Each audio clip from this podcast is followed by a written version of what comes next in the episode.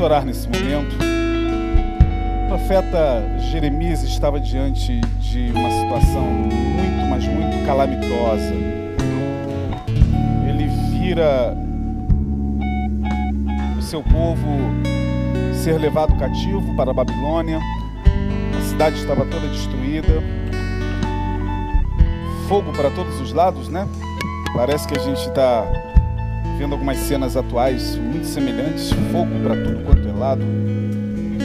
Nosso país está ardendo, está queimando, literalmente. Que Deus tenha misericórdia de nossas vidas, nossas matas, nossa, nossa fauna sendo varrida pelo fogo. E Jeremias estava também diante da devastação, ele estava diante do,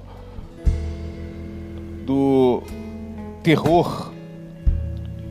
E mais ainda, para ele era doloroso demais, porque ele foi quem profetizou, tentando advertir aos monarcas da sua época, aos reis de Judá, principalmente, ao Reino do Sul, ele profetizou para o Reino do Sul, para, para a casa de Davi, Judá e Benjamim. E eles não deram ouvidos e tudo que Jeremias profetizou aconteceu e ele viu acontecer. Isso que foi duro demais para ele. Duro demais. Ele viu tudo acontecer. Ele viu as caravanas, o exército de, de Nabucodonosor entrando em Jerusalém, barbarizando as mulheres, destruindo a vida de todo mundo.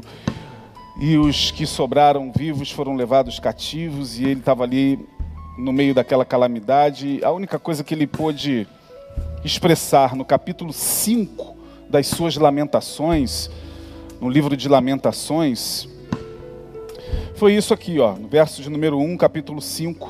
Ele diz: Lembra-te, Senhor, do que nos tem sucedido.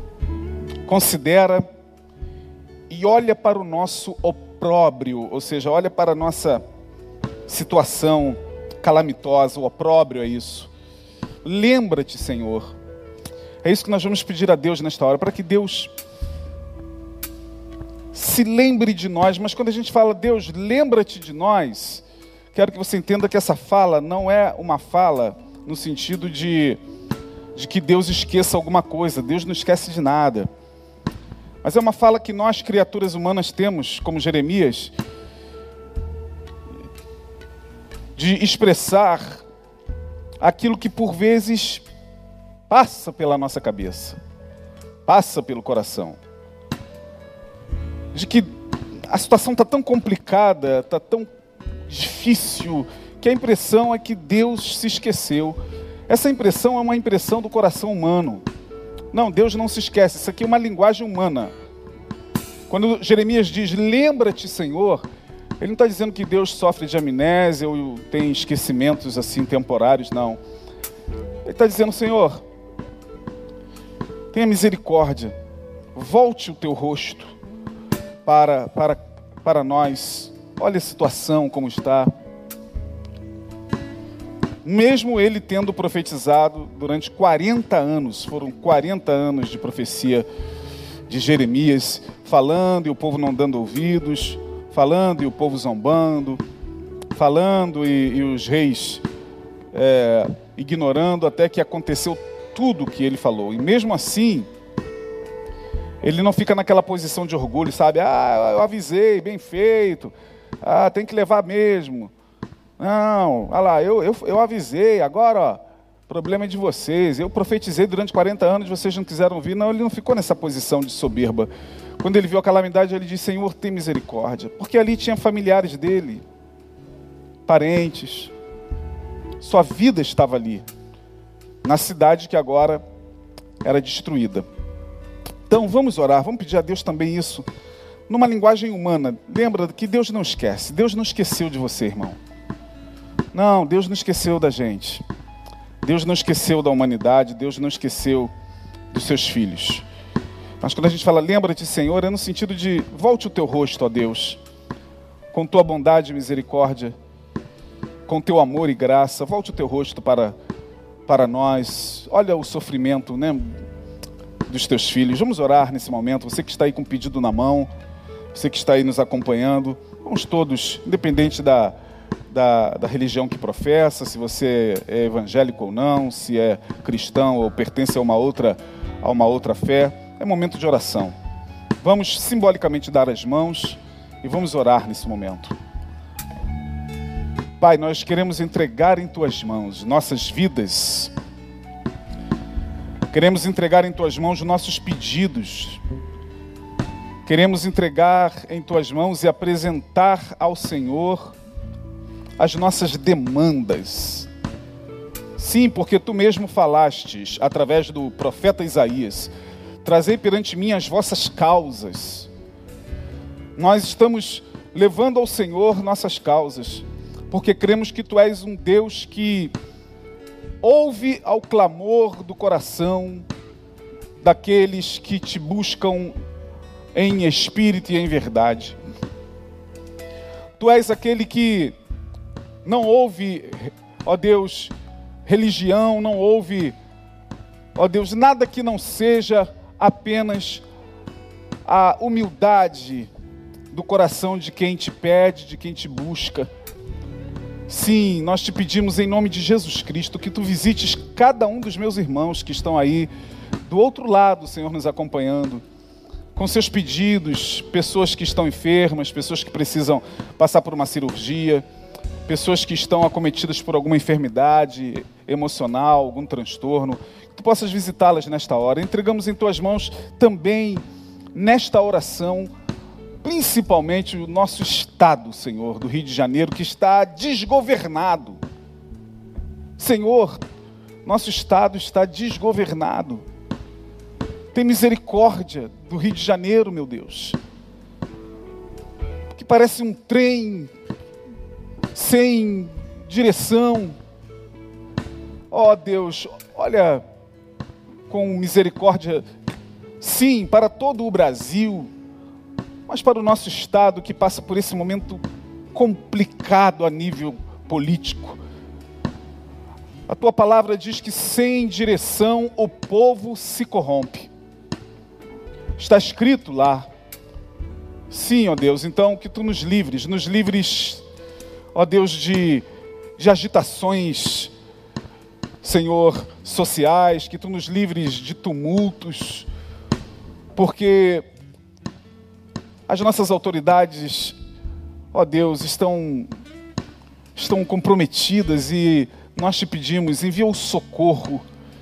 Levanta, Senhor, nesse momento, pessoas que possam, em teu nome, ali dentro, Senhor, da Assembleia Legislativa, ali do Palácio das Laranjeiras, ali, ó Deus, na prefeitura, pessoas que possam pelo menos dar uma orientação para esse momento difícil de desemprego, de carestia.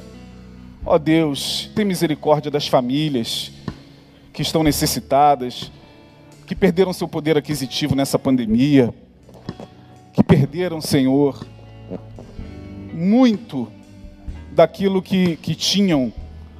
Nós entregamos em tuas mãos nesta hora. Tem misericórdia do Brasil, Senhor, que queima nesse verde maravilhoso, nessa nessa floresta transamazônica que nós temos. O Pantanal Mato Grossense, Senhor, tão lindo. E vimos aquelas cenas tão chocantes de, de animais correndo para não serem queimados. Deus tem misericórdia. Tenha misericórdia de nós. Se não for o Senhor, como diz o profeta Jeremias, olha para o nosso opróbrio, lembra-te do nosso opróbrio. Lembra-te, Senhor, de que somos pó. Lembra-te, Senhor, da tua misericórdia, como diz o salmista, na tua ira, lembra-te da misericórdia. Ó oh Deus, feliz é a nação cujo Deus é o Senhor. Por isso nós te pedimos perdão pelos nossos pecados, porque nós também fazemos parte disso.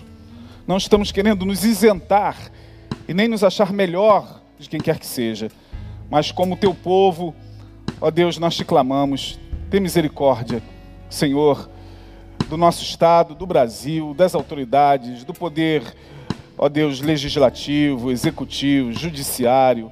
Toma em tuas mãos as forças armadas, auxiliares. Tem misericórdia, Deus, porque tu sabes que diante de nós há um futuro nebuloso demais, mas nós cremos que contigo caminharemos em paz e segurança, porque estamos em Ti. E em Ti temos a paz que excede a todo entendimento. Por isso te pedimos, mais uma vez, visita os lares nesta hora, as famílias, visita pelo poder do Teu nome e responde, Senhor, aos Teus filhos por misericórdia e amor, pois nós oramos em nome de Jesus Cristo, nosso Senhor, o que reina para sempre. Amém e amém. Deus abençoe, querido. Hoje nós vamos conversar um pouquinho sobre o tema que nós propomos: espiritualidade e saúde mental, indo além da ignorância. Espiritualidade e saúde mental, indo além da ignorância. Bom, a gente sabe que nos últimos 10, 15 anos, nunca o nosso país passou por, por um aumento tão significativo de pessoas acometidas por, por transtornos mentais. E cresce cada vez mais, e isso se acentuou, obviamente, na pandemia. Nós acompanhamos muitos casos de pessoas que, que não conseguiram lidar bem com a situação do, do enclausuramento, da quarentena, e aí algumas já predispostas começaram a apresentar quadros, uh, por vezes, preocupantes. E o que me levou a, a, falar sobre isso, primeiro, não só pelo fato de lidar como pastor com isso praticamente o dia todo, mas como profissional da, da, da saúde mental, uh, a gente vê o quanto nós estamos bem próximos dessa, dessa questão que por vezes se nos parece tão distante, que é o, o, o desequilíbrio emocional que pode acometer a qualquer um, pode acometer a mim, a você, a qualquer um. Então, de cara, antes da gente ler o texto, eu quero dizer a você que se ainda conserva né, aquela ideia de que crente não passa por isso, de que crente não entra em depressão, de que crente não pensa em tirar a sua vida, de que crente está isento de, de uma síndrome, de, de, um transtorno de ansiedade ou de humor. Se você ainda, ainda é desses que pensam assim, é, ok, eu respeito o, o, o seu pensamento, mas nós vamos numa outra direção. Nós caminharemos aqui na nossa palavra numa outra direção. Primeiro, afirmando que crente é gente. Gente como não crente. Gente como espírita, como o, kardecista, como o, o, o muçulmano. Se é gente, se é ser humano, é passível de todos esses sintomas. De todos eles. Os, os homens da Bíblia, nós vamos ler e vamos fazer menção de um deles, a Bíblia diz que estava sujeito a isso, quanto mais a gente. Porém, não são poucos os que tentam, por, por um mecanismo de defesa, a gente entende que isso é um mecanismo de defesa, é, usar jargões como, como Jesus é o meu médico, Jesus é o meu psicólogo, Jesus é o meu psiquiatra, não, não preciso de psiquiatra, eu não preciso de psicólogo, eu não preciso de profissional da saúde humana, coisa nenhuma, porque eu oro e Jesus é isso, Jesus é aquilo, isso é mecanismo de defesa. A pessoa está fugindo, ela não quer se enxergar. Ela não quer se humanizar. Nós falamos aqui vastamente sobre, sobre santidade é, como encarnação da graça, e nós falamos aqui, mostramos biblicamente que Jesus mesmo, né, em dado momento, vivenciou é, um, um estado depressivo, ele não era deprimido, mas ali naquele momento, quando ele está prestes a ser entregue nas mãos dos malfeitores, o texto deixa bem claro, ele pega Pedro, Tiago e João, vai até o Getsemane, e ali no jardim do Getsemane, ele diz o texto lá de Marcos, mais especificamente, que ele começa a entrar num certo pânico. Vamos, a palavra ali é, no grego é isso mesmo. É isso mesmo, ele entra num apavoramento de tal maneira diante do sofrimento que lhe aguardava, que ele, ele gera, né, o seu corpo somatiza um, um, uma patologia que é muito rara. Ela existe, mas é muito rara, onde os, os vasos sanguíneos é, começam a, a, a estourar de tanta pressão. Por isso que ele suou sangue. Ele sua sangue por conta desse, dessa, dessa patologia que agora não, não, não me ocorre o nome. Uh, e ele diz para os amigos: A minha alma está angustiada até a morte. A minha alma está angustiada até a morte, meus amigos. Fiquem aqui, velem comigo. Em outras palavras, eu estou apavorado, eu estou em pânico. Como ser humano, ele, ele não, não se exime de mostrar-se humano. O próprio Senhor Jesus.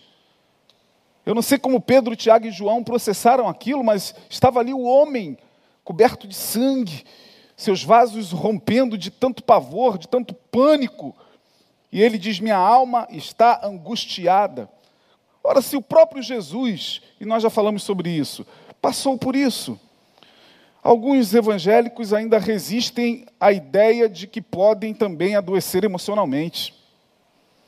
Alguns evangélicos, alimentados por seus líderes, que no púlpito dizem que que crente não, é, não tem depressão, que depressão é coisa para quem não conhece a palavra, que, que, que uh, esses transtornos emocionais é para quem não tem Jesus, e esse tipo de coisa é para quem ainda não se converteu, e a pessoa vai acreditando nisso, até o dia em que ela tem.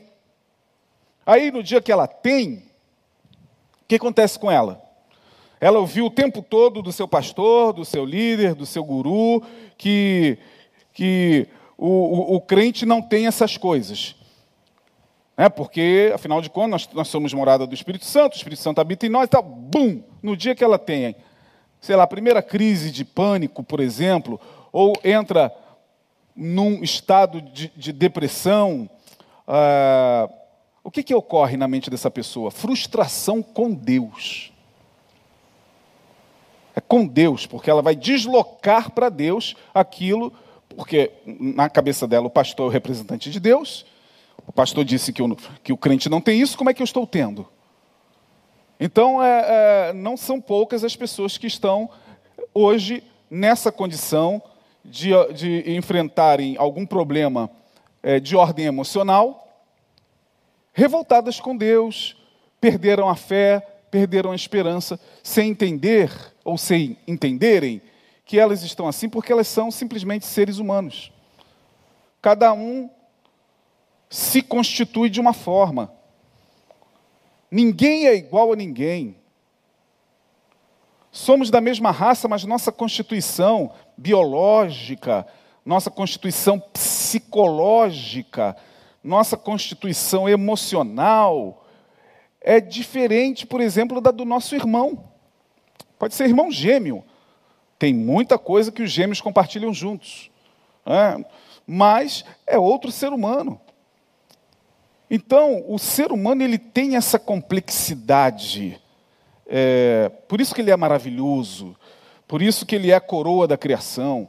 Porque nós somos únicos, nós temos uma única, uma íris única. A nossa íris é única, nossas digitais são únicas. E também a, a capacidade de lidar com os problemas da vida também varia. Varia de pessoa para pessoa. Uns lidam melhor com determinados problemas, porque sua constituição psicológica, emocional, lhes permite lidar com aquele tipo de problema, diferentemente deste, cuja constituição é diferente daquele e passa pelo mesmo problema, porém, ele vai lidar de uma maneira mais complicada. Talvez ele, ele possa gerar em si um adoecimento emocional. Gente, nós temos que que entender isso. Ninguém é igual a ninguém. Deus conhece cada ser humano que Ele cria, por isso que, que só Deus sabe o que acontece na vida de uma pessoa, mesmo no momento em que ela está partindo. Entre a criatura e o seu Criador. O que acontece entre a criatura e o seu Criador fica entre a criatura e o seu Criador. O que acontece entre a criatura e o seu Criador fica entre a criatura e o seu Criador. A gente tem que respeitar isso. Até para as questões do suicídio, que não é a pauta aqui hoje. Não é, apesar de estarmos no mês do suicídio, mas não é sobre isso que nós vamos falar. Mas também aplica-se ao suicídio. O que acontece naquele momento ali, último, de segundo último, entre a criatura e o seu Criador fica entre a criatura e o seu Criador. E nós temos que nos calar. Tudo da nossa parte será cogitações, será juízos, será ponderações. É difícil, às vezes, as pessoas entenderem isso. Então, voltando, eu quero ler com vocês Tiago, capítulo 5, a partir do verso. Uh, Tiago 5, a partir do versículo 13. Tiago 5, a partir do versículo 13. Leio, vamos, vamos acompanhar juntos esse texto. Tiago 13, vai aparecer aí na sua tela. Espiritualidade e saúde mental, indo além da ignorância é o nosso tema. Diz assim, o apóstolo Tiago: Está alguém entre vós aflito? Ore. Está alguém contente? Cante louvores. Está alguém entre vós doente? Chame os presbíteros da igreja e orem sobre ele, ungindo-o com azeite em nome do Senhor. E a oração da fé salvará o doente, e o Senhor o levantará. E se houver cometido pecados, ser-lhe-ão perdoados. Confessai as vossas culpas uns aos outros e orai uns pelos outros para que sareis. A oração feita por um justo pode muito em seus efeitos. Elias era um homem sujeito às mesmas paixões que nós. E orando, pediu que não chovesse. E por três anos e seis meses não choveu sobre a terra. E orou outra vez, e o céu deu chuva, e a terra produziu o seu fruto. Ok? Muito bem. Nós estamos diante de um texto que trata de saúde mental. O texto começa: Está alguém entre vós aflito? Tem alguém aflito? A palavra aflito aqui, eu fui pesquisar essa palavra aflito, a palavra aflito. Lá na, na língua original, no, no grego, a, o Novo Testamento foi escrito em grego. A palavra aflito é cacopateo. Cacopateo com H, pateo com H. Que significa sofrer grande infortúnio. Então o texto ficaria assim: está alguém entre vós sofrendo grande infortúnio? Ore. Vamos parar aqui. O que que Tiago está dizendo aqui? Está alguém aflito? Está alguém sofrendo infortúnio? Ore. Ou seja, a primeira observação que Tiago está fazendo é: não ignore os sinais emitidos pelas tuas emoções. Não ignore os sinais emitidos pelas tuas emoções, porque quando a gente está em processo de adoecimento emocional, nossas emoções emitem sinais. E quase sempre a gente não se dá conta de que alguma coisa já não está bem. De que algo nas nossas emoções já não está muito bem.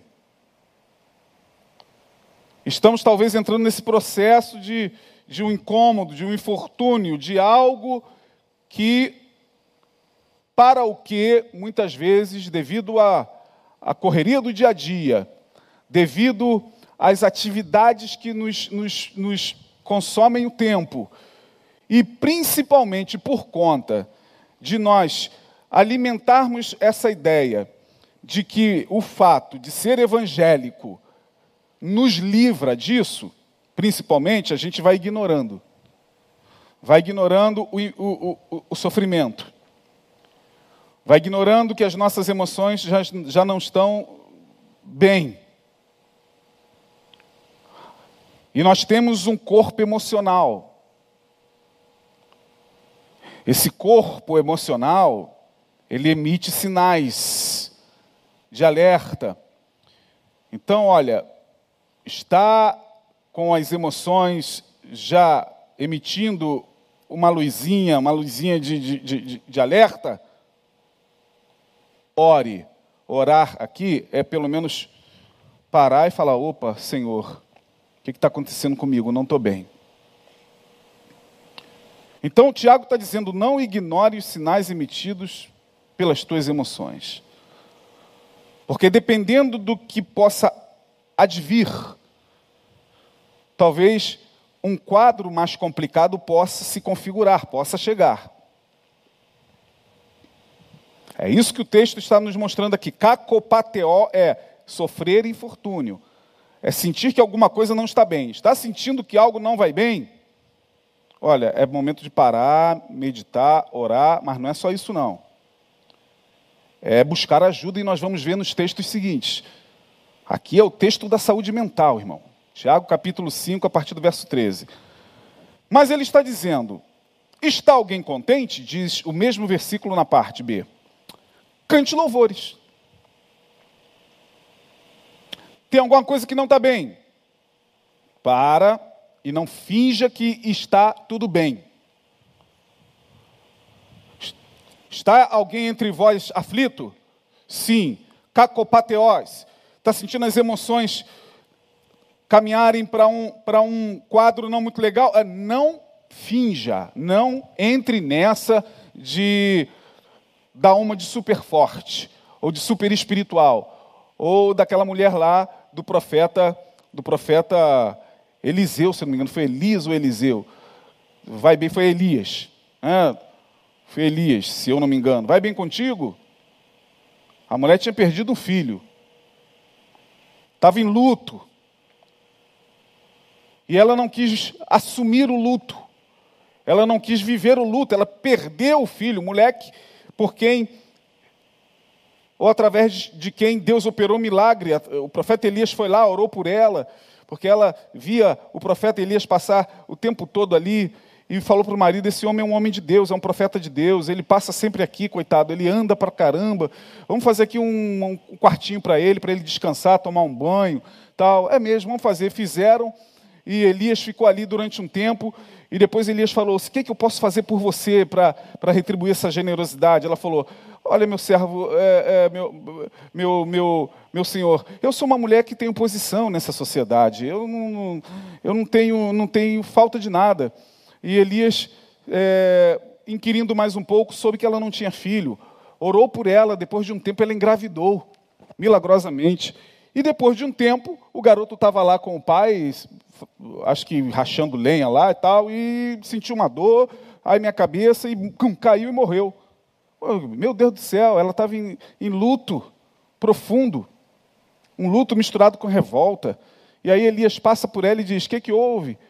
Está tudo bem contigo? Ela falou: Está tudo bem. Esse é o grande problema. Não está nada bem.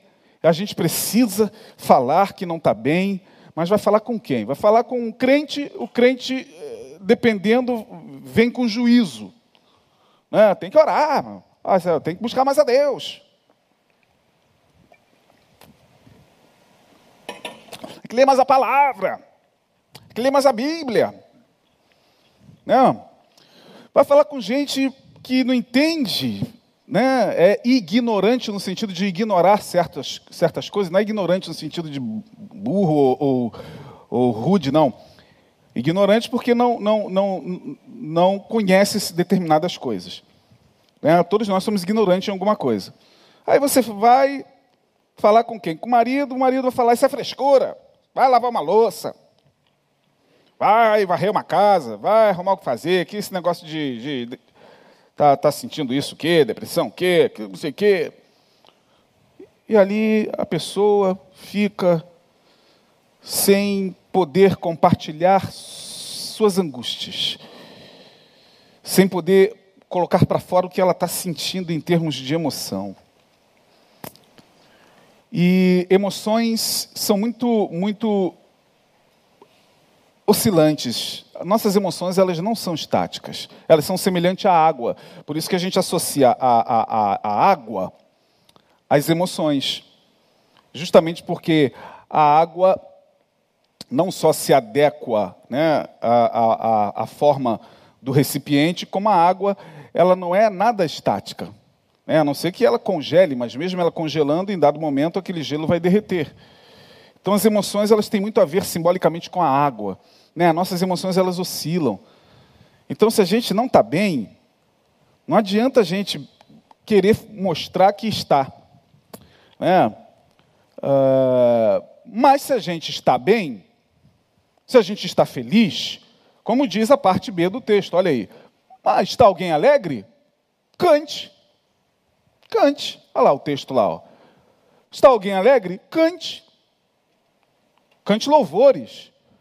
Não precisa só cantar louvor, não. Pode cantar também música popular brasileira, não tem problema não. É porque aqui o texto, né, nessa época não tinha música boa. Hoje tem música boa pra caramba para cantar, né? Olha o Carlos. Né, Carlos? Canta louvor, mas canta música também de, do, do Djavan, do Caetano Veloso, Gilberto Gil, essa galera tudo da minha época, tá? Mas vocês têm aí a galera da época de vocês, né? Luan Santana. Bota lá uma live. Tá contente, irmão? Tá contente? Vai lá, bota uma live e, e cante e celebre, porque você está sentindo suas emoções bem, então cante. Cante. É isso que o texto está dizendo. É, respeite suas emoções. Respeite suas emoções. O problema nosso é que a gente não respeita as nossas emoções. A gente, por vezes, inverte. A gente está tá aflito, aí a gente quer dar uma de que, não, não, vamos lá, vamos, é, vamos sair, vamos zoar, vamos vamos beber todas hoje, não sei o que, para tentar disfarçar o que está sentindo. Pior. É pior. Porque aquilo está lá. É, ou então, está alegre, está feliz, sentiu que o dia está bombando, acordou naquele sábado com céu azul, está radiante, aí fica ali mais um pouquinho na cama, daqui a pouco já deu meio-dia, uma hora, duas horas, o sábado já foi embora.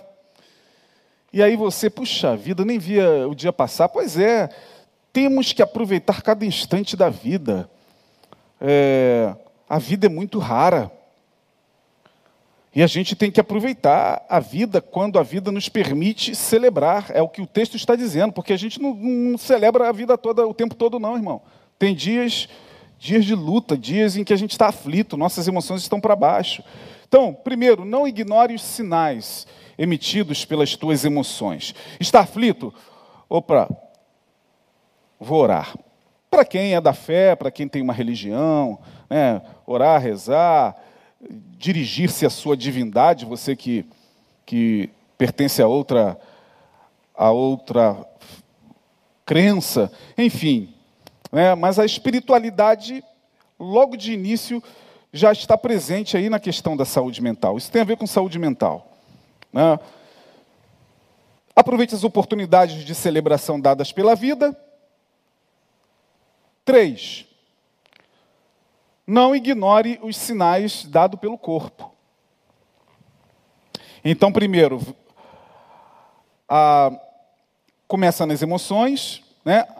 A maioria das doenças uh, começam, ou começa, melhor dizendo, a maioria das doenças começa nas emoções, hoje já sabemos disso. Né?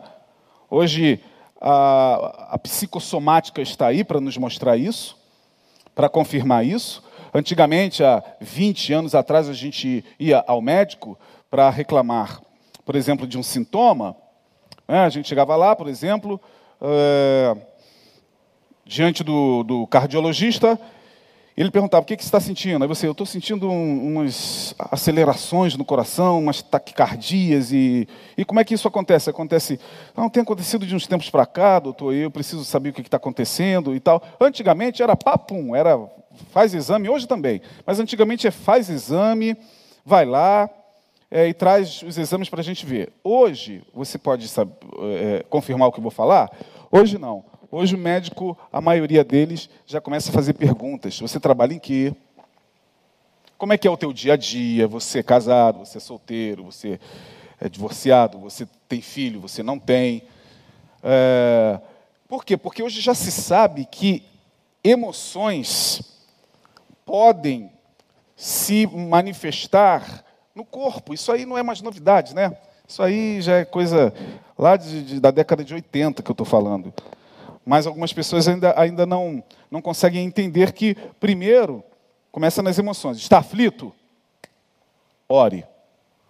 Mas a gente não ora. A gente vai fingindo que, que não, crente, crente, crente não precisa disso, de psicólogo, de, de, de, de psiquiatra, e é uma dificuldade que as pessoas têm com, com o pobre do psiquiatra. O psiquiatra é o, é o, é o médico do terror dos evangélicos. Né? O evangélico vai tudo quanto é médico, né? sem o menor pudor. As mulheres vão, vão tranquilamente ao ginecologista, os homens no urologista, vão lá fazer exames íntimos.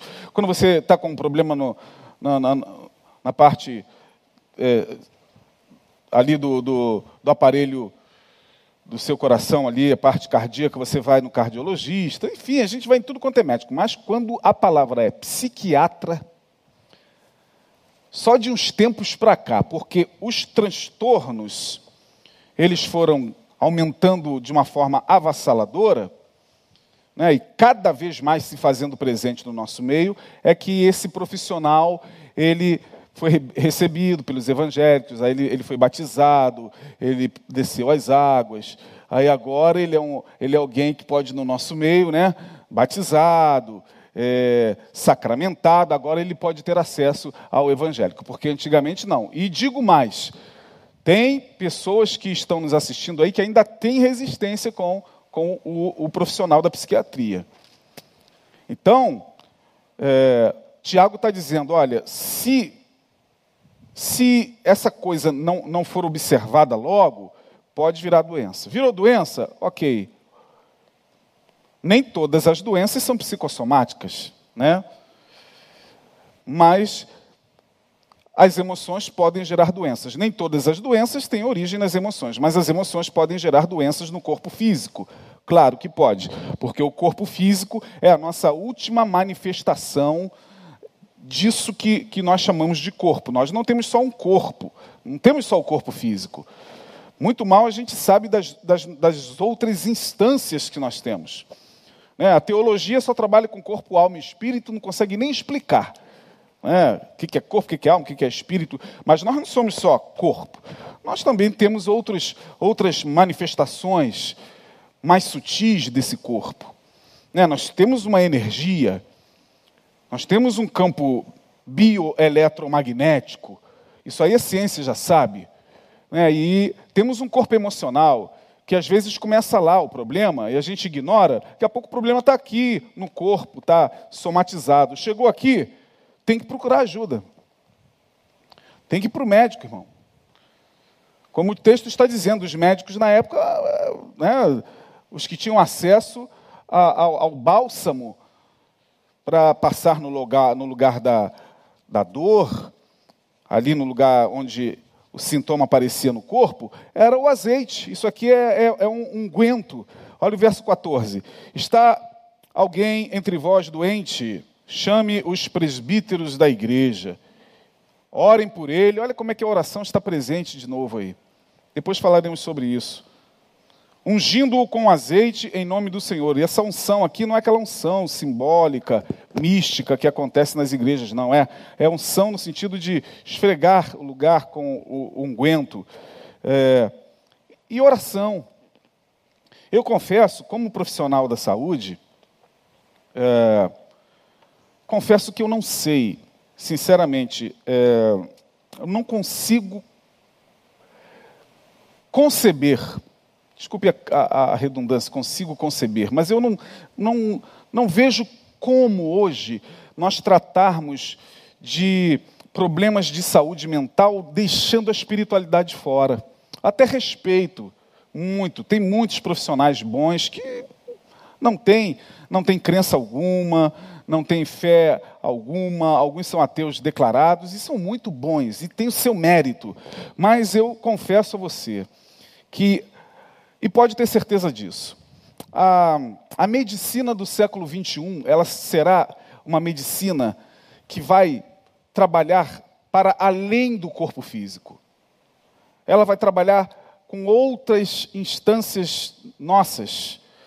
É uma medicina que vai, vai trabalhar nos nossos campos sutis. Talvez a gente, no século 21, veja uma revolução tão grande na medicina, e a medicina já está avançada, mas nós veremos talvez uma outra medicina surgir, chamada medicina quântica. Medicina quântica, onde, onde você vai, vai ver, você vai ver dentro de pouco tempo lá, o teu, lá na tela, ó, o teu corpo bioeletromagnético. Você vai ficar assim assustado. Ué, o que, que é isso? Isso aqui é a tua energia. Isso aqui é você de forma mais sutil. Porque a gente só vê isso aqui, ó. Não é, não é verdade? A gente só vê isso. Mas a medicina do século XXI, ela, ela estará um pouco mais espiritualizada. Hoje, nos congressos de, de psiquiatria, neurologia, mundo afora, psicologia, a, a pauta da espiritualidade não fica fora.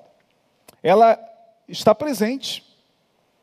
Porque já se sabe que o ser humano não é só uma máquina. Ele tem algo Além disso, algo que trabalha em conjunto com essa máquina. Mas não é só essa máquina que constitui o ser humano. Nós temos uma essência, nós temos uma uma energia, chame ela de espírito, consciência, que precisa estar conectada ao, ao, ao que é transcendente. A, a questão da transcendência, ou seja, aquilo que vai para além desse mundo físico, já está sendo muito discutido hoje nas questões terapêuticas. A medicina holística, por exemplo, já vem trabalhando com isso há muito tempo, irmão. Eu me formei em terapeuta holístico foi no ano de 2002, 2001. 19 anos atrás. Lá atrás, já se falava sobre essa revolução dos tratamentos terapêuticos que iriam para além do corpo. E aí entra a questão da espiritualidade. Claro que, e isso é óbvio, né? Um profissional como psiquiatra, como, como psicólogo ou psicanalista ou terapeuta, seja qual for, é, ele não está ali para converter ninguém à sua religião. Ele não está ali para, para sendo pago para ser evangelizado pelo pastor que se diz lá psicanalista, psicólogo e, e, e dentro do, do, consultório fica abrindo a Bíblia e tentando convencer o cara lá é, de suas crenças. Isso é antiético. Eu não estou falando dessa espiritualidade dogmática, não. Eu não estou falando dessa espiritualidade de gueto religioso, eu estou falando da compreensão que se deve ter de que nós estamos entrando numa época, e cada vez mais entraremos numa época onde se falará da medicina vibracional, que vai para além do corpo físico. Então, está alguém entre vós doente? Chame os presbíteros da igreja. Irmão, os presbíteros ungiam com unguento. Hoje nós temos remédios. Tem gente que não gosta de tomar remédio. Irmão, tome seu remédio de pressão, tome seu remédio para para diabetes, tome o seu remédio. Às vezes também eu me esqueço de tomar os, o meu remédio. Eu, eu tenho controlar minha pressão também, né? 51 anos, Eu tenho, mas às vezes a gente esquece. E não é que a gente esquece. É ato falho, a gente não quer tomar. Ninguém gosta de ficar tomando remédio controlado ali na hora, e tem que tomar de manhã e à noite. Ninguém gosta. A grande verdade é que ninguém gosta. Né? Então a gente esquece por esquecer, quer esquecer. Quer esquecer, mas não pode. Porque está aqui, ó, tem que ter o remédio. O unguento aqui é o remédio. Está doente? Tem que tratar. Vamos avançar. O que é saúde? Saúde é um bem-estar biopsicossocial. Biopsicossocial. Portanto, a noção de saúde pela OMS não é só ausência de doença, essa é a noção do passado. Saúde não é mais ausência de doença, é um bem-estar que se busca biopsicossocial. Agora, a gente vive num mundo que está transtornado. A gente vive numa sociedade transtornada, num estado que está sem direção. A gente está diante desse quadro aí, né, que se, se configurou é, terrível. Vamos para outubro agora, o ano está acabando, ninguém está vendo o ano acabar. Então é muito difícil, irmão, a gente gerenciar nossas emoções. Não é uma coisa simples, não. Não é só ir para Búzios e ficar tomando água de coco debaixo do, do, do coqueiro e achar que está tudo bem, não. Aquilo ali é um paliativo, depois você volta para a realidade. É, não é só gerenciar emoções, é, também isso, porque olha o que nós lemos lá. Está contente, irmão? Então pode. Vai para Búzios, vai para Ilha Grande, vai passear de lancha, vai celebrar a vida, dar mergulho. e Ótimo, ótimo. Mas a vida não é feita só disso. Em alguns momentos a gente pode também sentir que, que, que nossas emoções, opa, estão precisando de, de uma ajuda. E a ajuda, ela pode vir não só da, da igreja e do pastor, como também ela pode vir de um profissional. Então, para com esse preconceito, pelo amor de Deus, irmãozinho e irmãozinha querida. Irmãzinha querida. Para com preconceito. Para com essa questão de que crente não pode tomar remédio controlado. Para isso. Remédio controlado são remédios como qualquer outro. Claro, prescrito por um profissional. Prescrito por um psiquiatra, por um neurologista, prescrito com, com dosagens corretas para aquilo que ele vai entender ser o, o, a medicação correta para tirar você desse quadro. Aí tem gente que fala, ah, mas só oração resolve. Não, também. Em alguns casos também, na maioria deles. Porque se você não sabe, torna a repetir. Vamos agora voltar para o corpo, né? O corpo humano, ele é um complexo, um complexo sistema de, de funções neuroquímicas que acontecem com ele o tempo todo. Então, a mente, ela trabalha junto com o cérebro e o cérebro com a mente. O nosso cérebro nada mais é do que uma, uma, uma máquina, um computador, que trabalha com, com neurônios. E esses neurônios, eles comunicam neurotransmissores um para o outro. Vamos falar dos mais conhecidos, né? A serotonina, que é o hormônio, né, que te dá aquele bem-estar, que te deixa você assim feliz, né, com vontade de, de ir para Búzios e a praia, tal, a serotonina, a noradrenalina, a ocitocina, o hormônio GABA, né, são hormônios muito os mais conhecidos que eu estou falando, né, a dopamina, né, que é o hormônio que você libera quando faz exercícios físicos, e aí você fica com aquele cansaço gostoso depois, dorme bem, porque liberou dopamina. Em alguns casos, essas comunicações entre os neurônios falham. Falhou, possível, em alguns casos, que uma depressão seja o, o, o, mau funcionamento de uma comunicação neural, de, daquilo que a gente chama de uma comunicação neural de um neurônio para outro. E aí o remédio entra para ajustar quimicamente esse neurônio para que ele receba aquele neurotransmissor, seja dopamina, seja serotonina, que ele não estava recebendo, ele faz a recaptação, enfim, eu não vou aqui entrar na parte técnica, mas o remédio ele ajuda, ele é como aquele canudinho que você bota quando está afundando para respirar. Eu não estou dizendo que ele é a salvação e você vai ter que viver a base de remédio, mas tem gente que vai ter que viver. Dependendo do caso, tem gente que há muitos anos toma remédio, está bem, graças a Deus, trabalha, louva, canta e faz tudo que, que, que tem que fazer. Qual é o problema? Aí vem o crente chato e fica falando: ah, você ainda está tomando esses remédios? É. Ai, tem que buscar o Senhor, né, para Ele te libertar desses remédios. Ah, pelo amor de Deus, irmão. Pelo amor de Deus. Isso é ignorância pura. Né? Também não pode chegar e sentir alguma coisa assim, um ataque cardíaco, ai, sentir um sintoma e tal, e por livre e espontânea vontade lá pegar o Rivotril e se entupir de Rivotril sem recomendação médica. Tá me entendendo, irmão? Como muita gente aí faz. E aí fica dopado aí, aí daqui a pouco está está tendo crises aí convulsivas porque não sabe a dosagem que tem que tomar. Estamos falando de remédios que atuam no sistema nervoso central. No SNC, no sistema nervoso central. Por isso que são remédios que têm que ser controlados com receita e tal, porque é, não é assim de qualquer maneira. Você não toma nem aspirina assim, vai lá e toma 50 aspirinas de uma vez para você ver o que acontece. Então, é, temos que atentar para isso para a espiritualidade, porque a oração ajuda muito.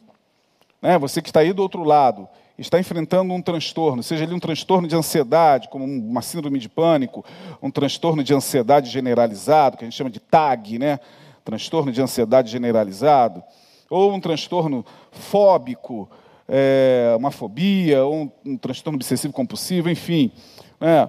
ou um transtorno de humor, como depressão, a bipolaridade, enfim. Uh, você que está aí sabe muito bem que a oração entra também nessa questão. Por isso que Tiago logo coloca a oração aqui para quem está aflito. Ore. Ore, mas não ore achando que pelo fato de você estar nesse quadro, Deus esqueceu de você, Deus te abandonou, porque é difícil. É muito difícil, gente. A pessoa que está em depressão ou enfrenta uma, uma bipolaridade ou está atravessando um transtorno é, de pânico, é, é, muito difícil até para ela é, cognitivamente arrumar os seus pensamentos para emitir uma palavra de oração. É muito difícil. E para ela, a impressão é que Deus não está ali, de que Deus não está ouvindo, mas está. Ouviu Jesus. Ouviu Elias. Nós vamos ler e terminar o nosso texto com Elias. Então, saúde é esse bem-estar biopsicossocial e espiritual também, por que não? Levando em consideração os estados físicos, mentais e emocionais. Né? O, verso, o verso 15, olha o que, que o verso 15 diz. E a oração da fé salvará o doente. Olha lá. E o Senhor o levantará, e se houver cometido pecados, ser-lhe-ão perdoados. Olha que coisa interessante Tiago está falando aqui. A oração da fé salvará o doente. E se ele tiver cometido pecado, ser-lhe-ão perdoados. Então perceba a integração da saúde mental com a espiritualidade não foram poucas as vezes que, que a gente, quando recebeu pessoas nesse, nesses estados de transtornos graves, e ao orar por elas, seja presencialmente, seja à distância, elas sentiram alívio.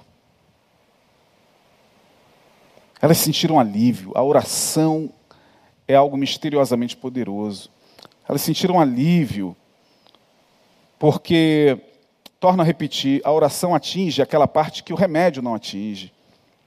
O remédio faz a sua parte, neuroquimicamente falando.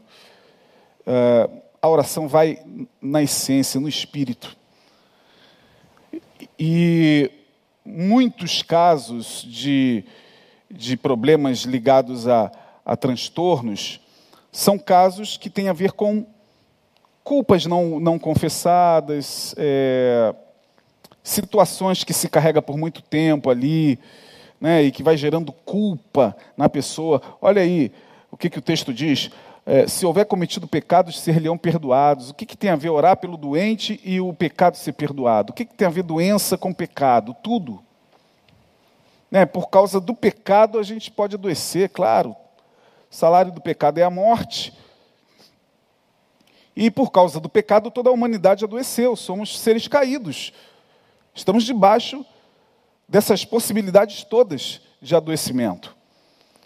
Então, é, o ato de falar, de confessar, de pôr para fora, não só alivia as tensões que estão acumuladas na alma, como também podem abrir caminhos para a cura física. Para a cura física.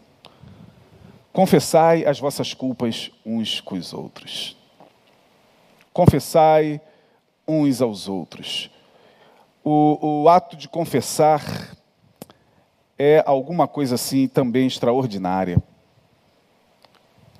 A igreja oficial, a igreja católica, ela sacou isso de início, criando a confissão, o confessionário. Aquilo ali pode parecer que não, mas aquilo tem um poder psicológico muito grande. A pessoa vai lá no confessionário, o padre está do outro lado, e ela chega ali e diz: Padre, eu, eu vim aqui me confessar, eu pequei. E ali ela coloca para fora suas angústias, seus pecados e o peso que está na alma, a tristeza, o estado depressivo. Só pela, pelo ato de falar vai sendo é, é, aliviado. Como diz Tiago, confessai as vossas culpas, verso 16, uns aos outros e orais uns, aos, uns pelos outros para que sareis. Para que sareis. Orai uns pelos outros para que sareis. Olha que coisa linda. Então, muitas doenças tem a ver com coisas não faladas, né? Lacan, se eu não me engano, vai falar isso. É, doenças são palavras não ditas. Jacques Lacan, psicanalista francês, doenças podem ser palavras não ditas. É, e aí o confessionário e os gabinetes pastorais, quando feitos com, com eficiência, né?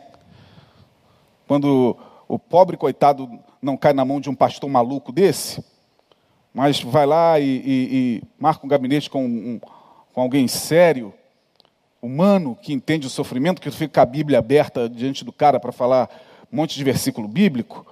É, esse ato de colocar para fora é muito, muito poderoso. Você ter pessoas em quem você possa confiar e colocar aquilo para fora fazer aquele, desculpe o termo, tá? aquele vômito emocional daquilo que está te corroendo. Isso é muito bom, isso, isso alivia.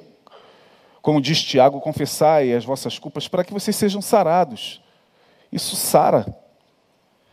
É, caminhando para o final, ele vai dizer sobre Elias. Aí, Elias, verso 16: Elias era quem? Elias. Oh, o grande profeta, pastor. O homem que encarou 400 profetas de Baal, mais 450 profetas de Azera. O homem que fez Acabe tremer. O homem que fez fogo descer do céu. É, mas era um homem, olha o verso 16, sujeito às mesmas paixões. Como eu e você. Eu e você temos uma vantagem sobre Elias. Muito grande.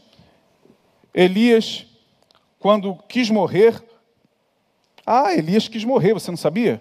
Que pensamento de morte passou pela cabeça dele?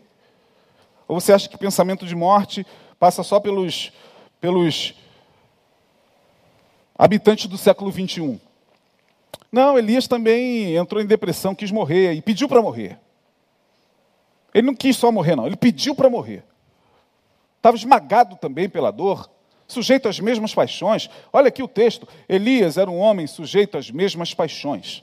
palavra paixão vem de patos. P-A-T-H-O-S, lá do grego. Patos, paixão. É adoecer. É isso mesmo. Quem está apaixonado está doente, né?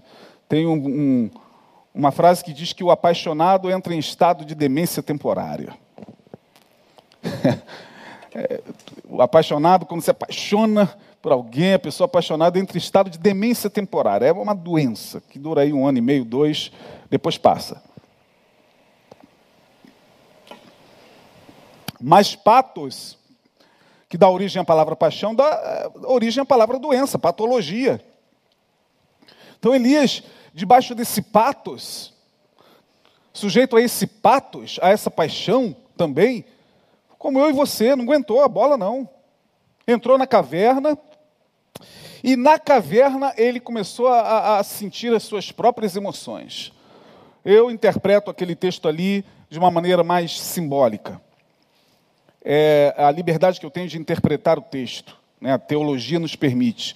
Então ele entra na caverna e na caverna ele tem um encontro com suas próprias emoções. Terremoto,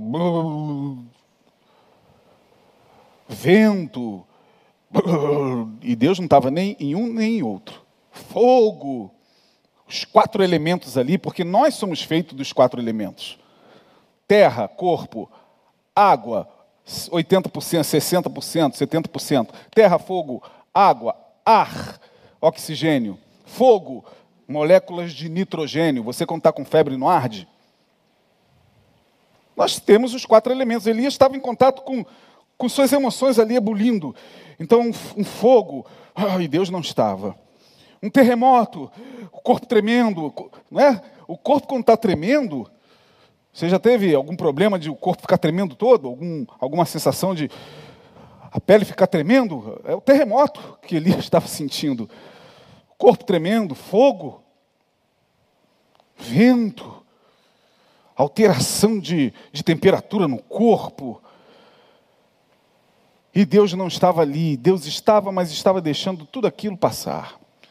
Quando ele tem um, um estado de melhora, aí ele ouve uma voz mansa e suave: Elias, Elias, Elias, o que, que você está fazendo aí, Elias?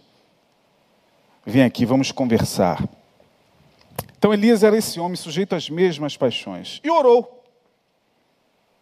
Orou e Deus ouviu. Orou e não choveu por três meses, diz aqui o texto, três anos e seis meses. Orou de novo e choveu. Elias era um homem de Deus, mas era homem sujeito às mesmas paixões. Agora, qual era a vantagem que eu disse que nós tínhamos e que nós temos sobre ele? Elias não tinha psiquiatra, irmão, não tinha Rivotril à sua disposição, não tinha clonazepam à sua disposição, não tinha alprazolam à sua disposição, ele não tinha é, remédios antidepressivos à sua disposição, ele só tinha a fé. Aí alguém poderá dizer, era o suficiente. Bom, eu não sei se eu gostaria de viver na época dele. Graças a Deus eu vivo numa época em que a ciência está aí para o bem, quando é para o bem, se multiplicando. Torna aqui, a repetir, não estou eu fazendo propaganda nenhuma de, de absolutamente nada, só estou dizendo que quando há necessidade, né, tem que se buscar ajuda médica sim, irmão. Não ignore os teus sinais. Está alguém entre vós enfermo? Chama os presbíteros da igreja. Está doente? Apareceu uma manchinha roxa ali no corpo? Ah, isso não é nada não, não é nada não. Vai ao médico, vai lá, examina. Por via das dúvidas.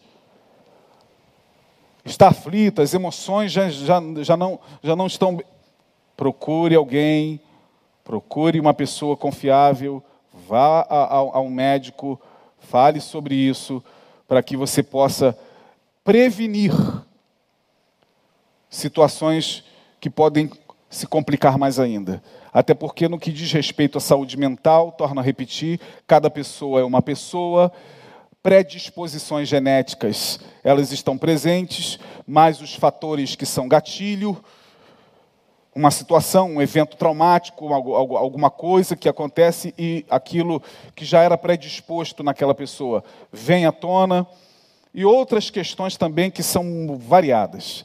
Mas em tudo isso, nós lemos do 13 ao 18, aqui no capítulo 5 de Tiago, a espiritualidade presente.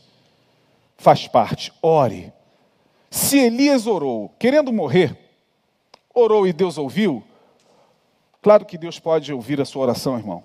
Mesmo você estando nesse quadro, talvez, enfrentando um, um, uma síndrome, seja qual for, Deus ouve, Deus sabe. Deus ouviu Elias. E tantos outros que a gente poderia citar aqui. Então, no nome de Jesus, saiba que, em meio a, esse, a esses momentos difíceis que podem acometer, repito, do Papa Francisco ao transeunte que está passando ali do outro lado da rua, ao morador de rua que está ali. É ser humano? É. Então essas questões podem acometer a qualquer pessoa. E por isso a gente tem que ter mais sensibilidade. Antes de julgar, a gente tem que ter mais humanidade para tratar com pessoas que sofrem de transtornos. Não só pessoas da nossa parentela, mas pessoas conhecidas que, infelizmente, uh, lutam contra determinados quadros há muito tempo. É isso que a palavra nos ensina. No nome de Jesus, que Deus possa te abençoar que Deus possa tocar na tua vida, que Deus possa tocar no teu coração e nos dar, nos dar a, a capacidade de saber lidar com nós mesmos, porque está cada dia mais complicado, está cada dia mais difícil, mas o Senhor está conosco, assim como esteve com Elias, um homem sujeito às mesmas paixões. Ele está comigo e com você, no nome de Jesus. Vamos orar. Pai, muito obrigado por esta noite, pela tua palavra. Obrigado, Senhor, porque tu não nos desamparas, independente da situação que possamos enfrentar. Abençoa-nos nesta no restante desta noite, no restante desta semana. Fica conosco, ó Deus, e que a tua graça e a tua paz possam nos alcançar a cada minuto da nossa vida que o teu grande amor, que é a graça de Jesus Cristo e que as consolações do teu Espírito estejam sobre a tua igreja nesses tempos difíceis, sobre aqueles que te amam, desde agora e para sempre. Amém. Deus abençoe você até a semana que vem, até domingo, manhã e noite.